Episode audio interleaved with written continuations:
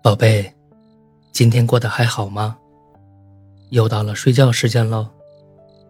盖好被子，闭上眼睛，我来给你讲故事喽。你一直跟着我干嘛？小兔子看着身后的小熊，好像有点生气了。那个，能不能把作业给我抄一下？小兔子从包里掏出作业本，递给小熊。小熊接过后就转身跑开了。怎么办？怎么办？他好像不太喜欢我呀。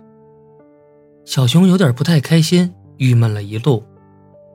其实小熊的作业早就写完了，他把小兔子的作业本拿了出来，无聊地翻着。突然，里面掉出来一张纸，上面用歪歪扭扭的线条画着一只小熊，边上还有个小小的红心。小熊的心底不知道有多开心，眼前烦个不停的蚊子都好像在为他庆祝。第二天，小熊回到教室，看见小兔子趴在桌子上睡觉，他悄悄地坐了过去，偷偷地在小兔子的额头上亲了一口，然后走开了。小兔子偷偷地睁开一只眼，看着小熊的背影，甜甜地笑了。下午放学后。小兔子好像突然想起什么，一直在课桌里翻找着。小熊拿出那张纸，放在小兔子的桌上。你是在找这个吗？为什么会在你那里？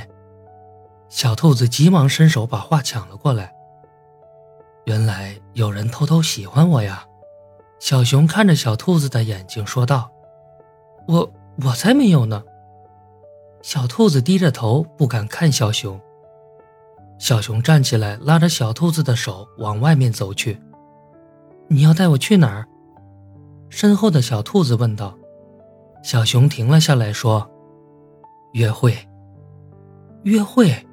可我们还不是……”小兔子双手揪着衣角。“现在是了。”小熊紧紧地抱住小兔子。